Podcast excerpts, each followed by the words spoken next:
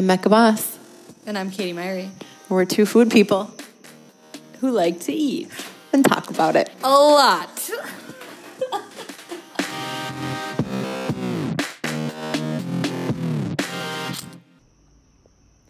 Welcome to Snacks Everywhere, the food show for the 99%. I'm Mecca Bos. Be a food lover and a man, and you can be Falstaffian, a term of relative endearment reserved for guys who eat and drink with gusto. But if you're a lady who eats and drinks similarly, well, then what are you? About 10 years ago, I got the opportunity to become a food critic at a new magazine arriving in town. I would be paid to eat and drink, just like everybody seems to dream of. But with this happy realization quickly came another one. To stay abreast of culinary trends and to be educated about food in general, I would have to eat. A lot. And I liked it. I quickly began fluctuating between 20 and 30 pounds above my normal weight, and I didn't care. I was having too much fun. For me, it was a fine trade off. Frankly, I hardly even noticed. I was enjoying myself way too much to worry about buying bigger pants. Granted, I didn't love my double chin when I spotted it in pictures, but I wasn't about to stop figuring out what Bottarga graded over Capellini was all about either. The best way to do so was by putting it in my face. While this was my culinary education, it was also my pleasure. This episode is not about women's bodies. It's about where the images of women enjoying food are. Body empowerment and acceptance are everywhere. But is it still taboo for women to eat and drink for pleasure, without apology, without the loaded term indulge attached to it? Let's talk about it.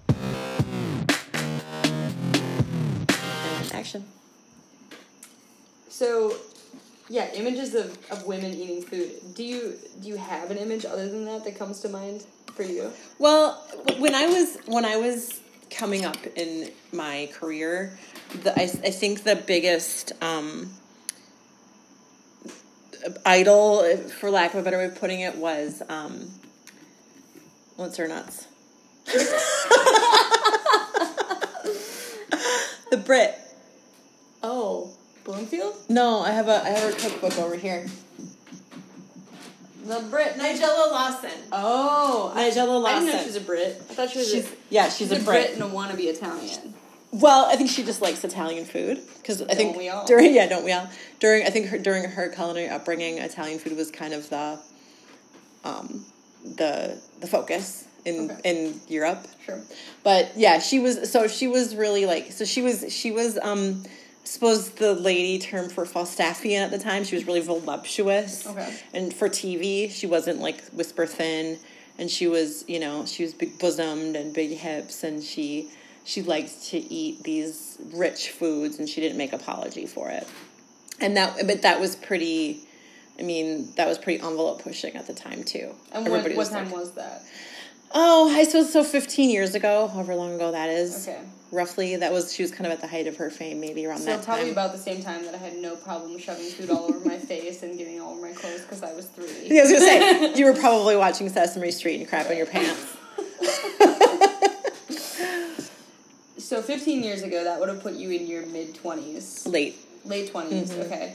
And that was when you were starting your career in food. Mm-hmm. And I mean, what what drew you to fir- to food as career in the first place?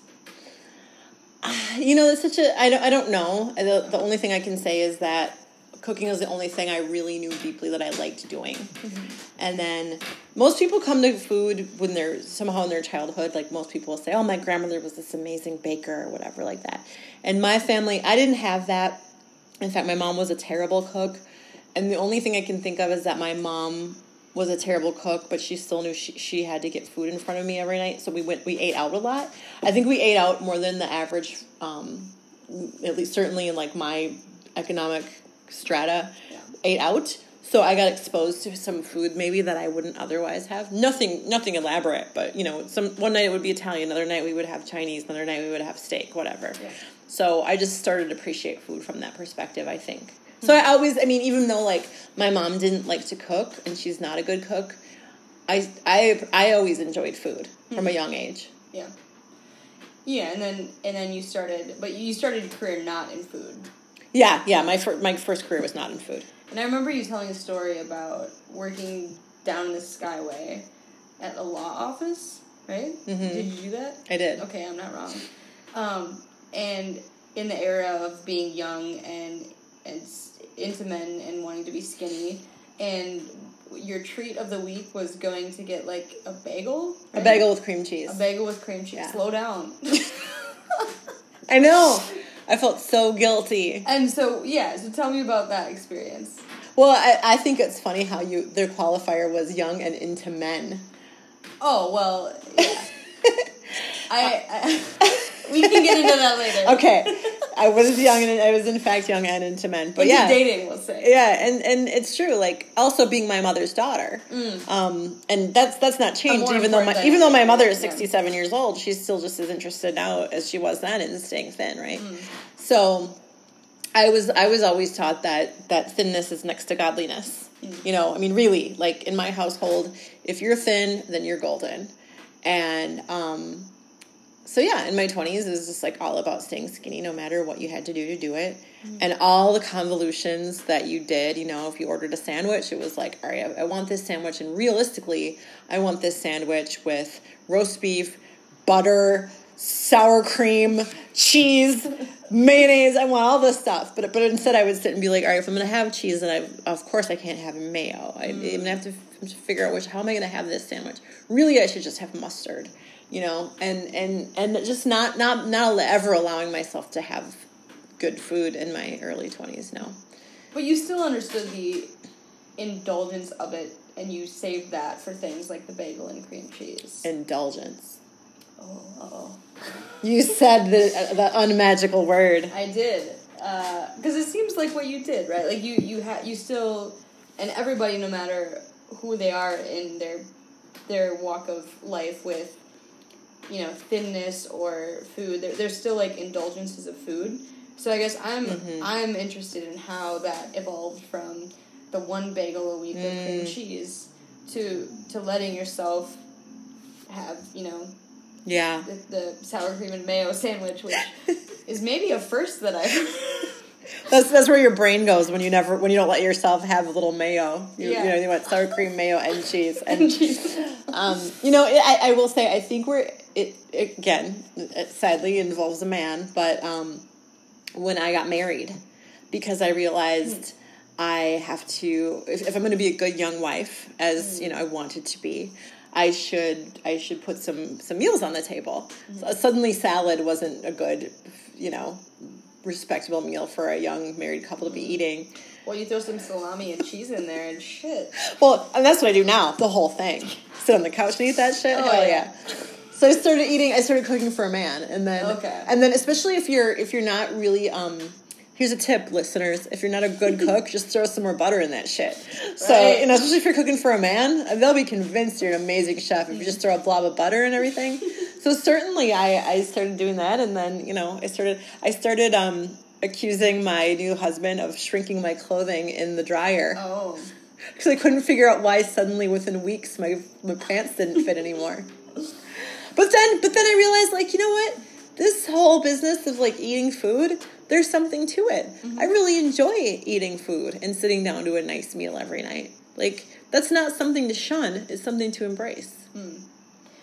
but then so I guess I haven't heard that part of it. I've always heard the the best friend part of it, where you had. I mean, you had a good friend who loved food, and you guys both wanted to indulge yourself. Well, we were both in the food world. We we both found ourselves in the food industry. Hmm. So it was the chicken was before the egg, but Okay. yeah, we both found ourselves in the food industry for for for differing reasons.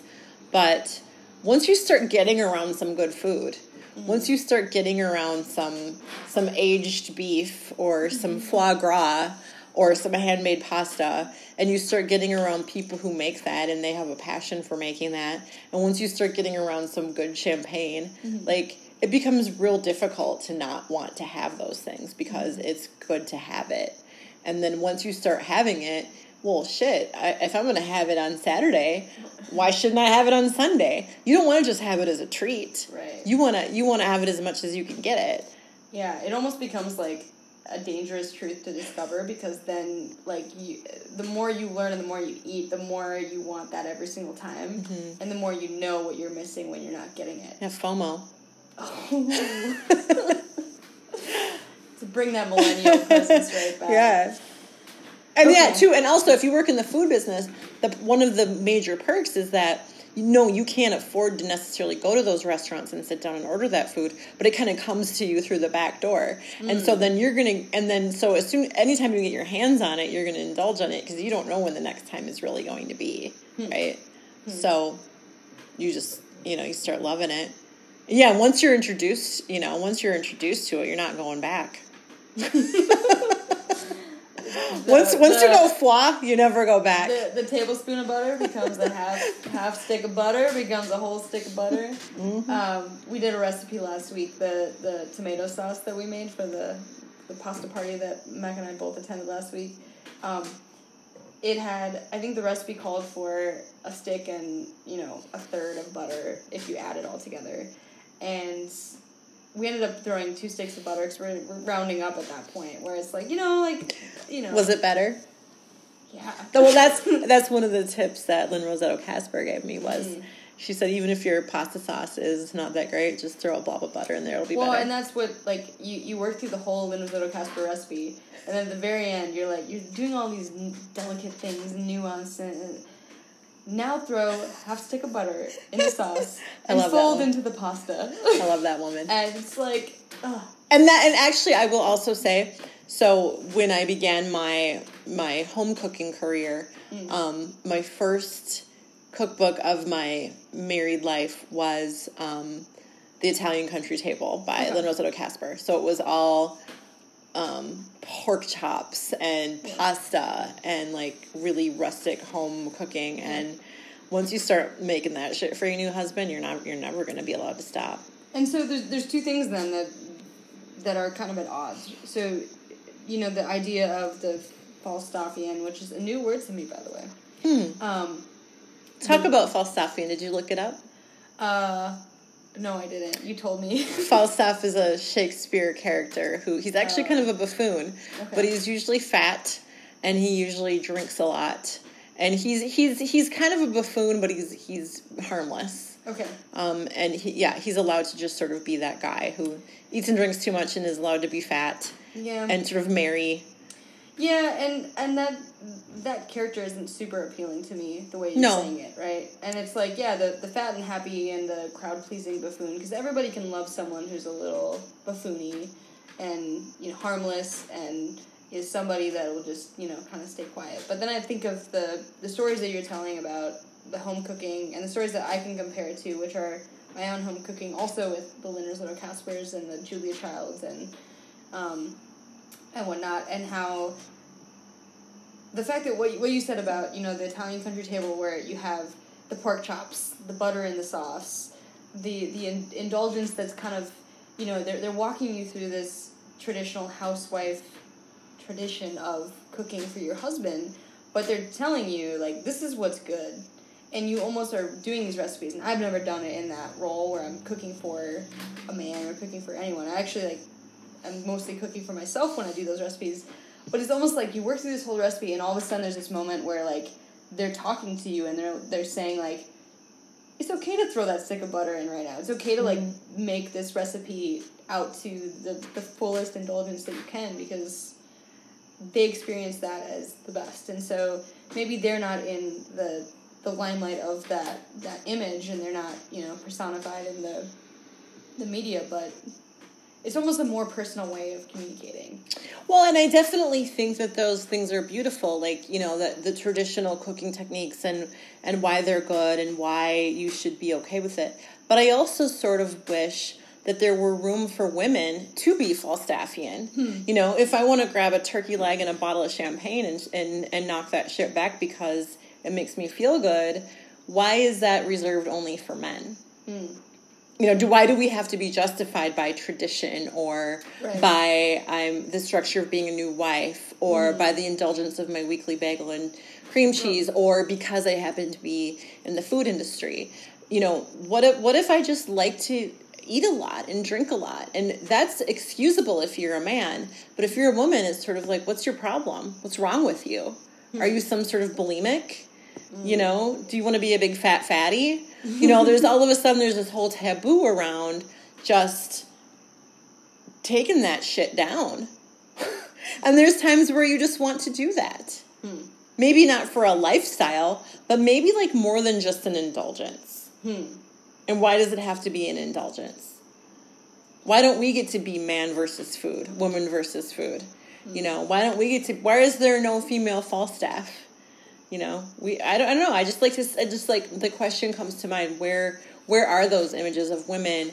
And in in sense that I can't seem to point to any except for like Nigella Lawson, who's by far from being Falstaffian. You know, she's she's voluptuous and beautiful, and she's beautiful in very conventional standards. Mm-hmm. You know, she's very she's she she she's very appealing to men. You know, she she she could fill out like Marilyn Monroe's topless dress, right? Mm-hmm. So, you know, but if she was shaped more like a like a like a like a grape than an hourglass, then that would be that would be off putting. So it's still, you know, it's still no matter where how far we get in the world, it still seems taboo for women to enjoy food in that way. Right, and and even like as I'm saying, this wonderful experience of connecting personally with the Lynne Rossetto, Kasper, and Julia Child. It's like you still have to reach through space and time to that image that doesn't even really exist. But you're you're connecting on a level that is validating. Like you feel like, okay, yeah, I'm not the only one who feels like this. I can eat like this, but you're not actually getting that image and that that model to go with because you have to do more work to reach it than you know than an average you know 20 something stoner boy does Yeah. when they turn on vice and they see action bronson Yeah, and if I if I wanted to eat like that, if I wanted to, let's say I wanted to live my life eating 14 course meals and a half case of wine like Action Bronson, that would be super good as long as I was able to keep my figure. yeah right You know, then then peop, then then you know, according to society, that's then that's that's acceptable. Hmm. You know, if, if I'm somehow magically able to still fit into my size eight pants. right But if I were shaped like Action Bronson as a woman, that would somehow be pretty disgusting. I guess it's interesting too to even think about like think about that on the individual level where it's like what what do people actually think when they see a Falstaffian dude versus you know a, a big woman? And it, obviously it's like you know sexualizing a woman versus respecting a man. But it's like you know you see a chef that has that's gained a lot of weight and you're like oh they're eating a lot of really great food they must be having a good time They I get wish I had street they get street cred Right. for being fat. Right. And that's weird. I, don't- I guess, yeah, I mean, I haven't necessarily, that that's a new concept to me too because I, I haven't really been in the industry, but what what is that street cred like? Like, what, what are some things that people say in your Well, yeah, like that? I mean, I've I've I've literally walked up to chef, male chefs I know, and if they got a big tummy, I'll like pat their tummy and say, "Oh, you got some street cred going on. Like you're, Oh, really? Yeah, you've been obviously you've been you've been you've been sampling some of your Mm-hmm. own s- supply, you know, and and they think it's funny because they know it's true. Yeah. but you wouldn't do that to a woman Yeah, but why? because there's too much taboo about women and weight. Mm. There's, there's there's just too much there's too much baggage around women. Women are not supposed to look like that. Mm. Even if they enjoyed every minute of getting there. And even if they said as I did, you know, I, I don't really care if I'm 30 pounds over what I used to be because I don't have to think about this stuff and I'm having a great time. And that's the key to me though is is that I'm having a great time. And what is it that that women are held back from that they're not having a great time or they don't feel like they're able to have a great time because Well, I just think it's more. I think it's more society based. You know. Okay. So, for instance, you know, if if if I was in a room with my mother, thirty pounds over the weight that I should should, air quotes be, she's not going to tell me how good I look today. right. You know, she might even she might even make a, cra- a crack about my weight. Um, but you know these, but but and, really realistically, I think it just becomes more of an act of. Um, it just becomes more of an act of politics that men don't have to deal with. Yeah. You know, if I'm a man and I put on an extra 20 pounds, who cares? Nobody will probably even notice. But with women, you I think it becomes you're a lot more conspicuous moving through space if you've put on 20 pounds and people will notice. Right, right. And that's like an identifying factor rather than And it'll become like almost a conversation about your character.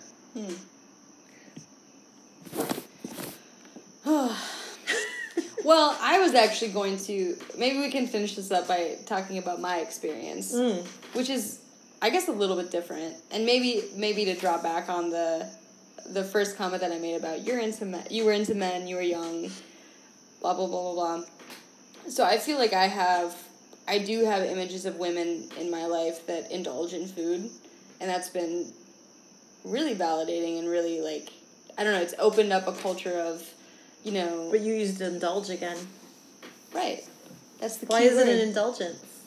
Why, Why- can't they just why why isn't it just enjoying food? Oh, I see. So you're saying indulgent. Well, I think of indulge as a positive thing, not like Mm-hmm. a sacred thing. Like I, I, I just think of moments around food where I've really learned a lot about food, and that's been from women, not from men. Mm. And learning about like little things that I can add to food to make it that much more indulgent, and and that that's a very practical way of doing it. Like it, it not practical, but a very everyday way of doing it. Where do you see your what images do you get of women being positive about their consumption of food? What images? I mean, it's like it's like a few beers in and deciding to order panna cotta. I'm talking about your friends. No, I'm talking about people like people like Libby who have taken me to places like Tilia where I'm, you know, three beers in and we order a panna cotta because I should experience what that tastes like. And then me taking my first bite and Libby watching me to see how I react to it and seeing how that is a really Im- important experience for me to feel like is mine. Like, I, why not have, you know, half a dozen beers together and eat some like amazing caramel little rich thing. It's not like a it, it it doesn't have to be something that's reserved for, you know, the men of the world. Like I, I I'm gonna have a beer a little bit of a beer gut and that's okay because those experiences are worth more to me than what I'd be trading off by saying I'll pass on this one. And I'm so glad to hear that because I think that's one of the things I try to tell my mother, who's obviously a generation above me and you're almost a generation below me, as I try to explain to her that I think these things are changing somewhat. Yeah. And it's about body acceptance of who you are and what kind of experiences that you want to enjoy in your life. My niece, who's nine years old, is a foodie. She loves to eat. And I occasionally hear my mom saying little things Yeah. about, oh, she doesn't look like she's missing too many meals, things Yeah. like that.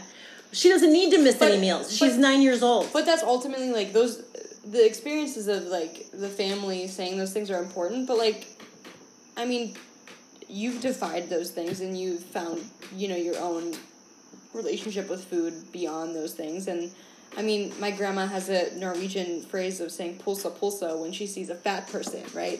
Like families have those and and some of that is just going to go away, but like you can choose to feed into that and be affected by that or there's so many there's so many other things about generational relationships with women that you can choose to feed and keep around or you can choose to say like to hell with that. And I mean it's also about recognizing what's beyond your weight and that's sometimes you know their own insecurities that are coming out more than your own and I don't know. I we I talk about this with my girlfriend sometimes. Is like, yeah, we've you know we've gained a little bit of weight, but we're having a lot more fun. We're drinking beer when we want to drink beer, which is maybe not the most female thing. And I know a lot of like my heterosexual friends don't feel that way, and even you know gay friends also feel like very conscious about not wanting to gain weight, and that's that's not confined to to your sexuality, but um, it's just about really owning that and really feeling good in that, and not and and separating like you know what, yes, I'm a little bit heavier, but I'm having a fucking great time, and that's fucking great, and I'm gonna keep doing that, and that's that's where I'm at. So I think it's about Sorry for the values. monologue. No, I think it's about values. Like, what's your good time? You know, what's your good time? Is your good time about experiences and experiencing life, or is it about? I think a lot of culture around thinness is about experiencing how other people see you. Right. And at my advanced stage, that's not a big as big of a concern as it once was. Well, and and what do we want to tell our women friends to do? Like to not have those experiences and to miss out on that, or to say to hell with that and let's all do that together. And that's that is what I feel like I've you know found through through you and through other people who are you know like minded in that way, where it's like, no, this is actually us, and we're finally realizing that, and this is actually a really great thing, and it's not something to be even scared of at all. It's actually something that like we pat each other on the back for. Right. In fact, so It's not an indulgence, it's an embracing of life. it's a way of life. It's indulgence. It's a way of life. Butter. butter, Butter. No. butter. Please Butter. pass the butter.